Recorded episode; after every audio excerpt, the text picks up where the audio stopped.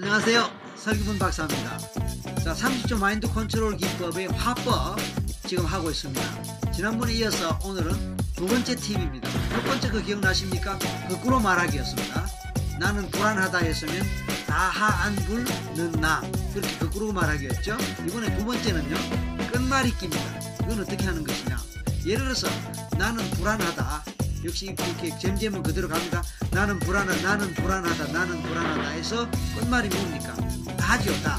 그 다로 이어질 단어를 하나 붙여보십시오. 우리 어릴 때 끝말잇기 게임 많이 하잖아요. 그 그대로 어, 활용하면 됩니다. 근데 가능하면은 전혀 관계없는 말로 끝말잇기 하는 것이 좋습니다.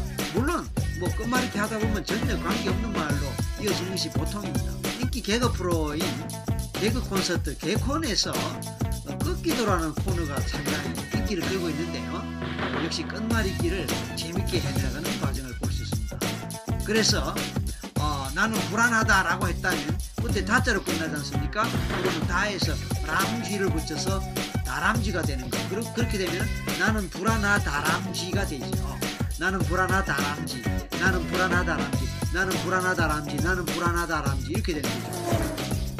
예를 들어서 시험을 앞두고 불안하다. 그럴 때 시험 때문에 불안하다람지 시험 때문에 불안하다람지 이렇게 되는 것이죠. 시험 때문에 불안하다람지 시험 때문에 불안하다람지 근데 이제 다람쥐로 끝이 났으니까 그 뒤에는 쥐자 쥐자인데 다람쥐에 쥐로 끝나니까 쥐 뒤에 또 뭐라고 붙일 수 있겠죠.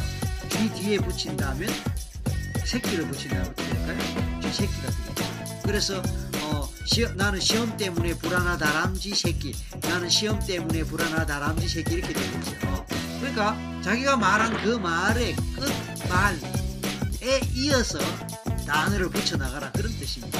그러니까 처음에는 한 단어 어, 한 단어만 끝말 붙여도 됩니다. 그 말을 계속 반복하다가 또 조금 마음의 여유가 생기면 끝말 그것에 또 다른 끝말로 이어 계속 쓰여갈 수가 있는 거죠. 그러면 한참 하다 보면 어, 문장이 점점 점점 길어지겠죠. 문장이 점점 점 점 길어지면서 뭡니까? 전혀 말은 안 되는 얘기죠. 원래 내가 말하고자 했던 그 말의 내용과는 전혀 무관한 엉뚱한 말의 연속이 이어지게 되니까 나중에 되는 것이 우습게 되고 말도 안 되게 되는 그런 어, 상황이 연출되게 된다. 이런 얘기입니다. 예를 들어서 또 내일 프레젠테이션을 앞두고 수 있을까 염려가 된다. 걱정이 된다. 이런 상황을 칩시다. 그럼 이렇게 해봅시다. 내일 프레젠테이션 앞두고 잘 할 수 있을까 걱정된다. 내일 프레젠테이션을 앞두고 잘 할 수 있을까 걱정된다. 여기서 다로 끝나니까 람지를 붙여도 되겠죠. 내일 프레젠테이션을 앞두고 잘 할 수 있을까 걱정된다 람지. 내일 프레젠테이션을 앞두고 잘 할 수 있을까 걱정된다 람지. 또 쥐로 끝났으니까 끝에 새끼를 붙이면 되겠죠. 내일 프레젠테이션을 앞두고 잘할 수 있을까 걱정된 다람쥐 새끼. 그리고 마지막에 와서 또 새끼로 끝났으니까 그이 다음에 또 뭐 이어갈 수도 있겠죠. 이 다음 이어갈 수 있는 게 뭐가 있을까요? 물론 이럴 때 얼른 생각을 해야 돼요. 얼른 생각을 해야 되는데 어떨 때는 단어에 따라서 생각이 잘 안 되거나 부적절한 단어를 어, 못 찾을 수도 있을지도 몰라요.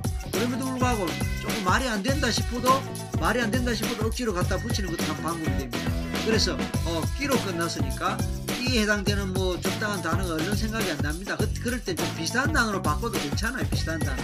왜 우리가 멀미할 때 붙이는 거 있죠. 기 밑에.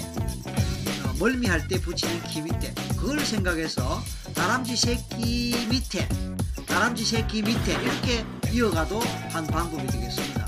그러니까 우리는 끝에 어떤 말이 끝나든지 간에 그 끝말 그것에 계속해서 이어서 단어를 만들고 또 이어서 단어 만들기를 계속 한다면 바로 이것이 끝말잇기가 되겠습니다. 재밌지 않겠습니까?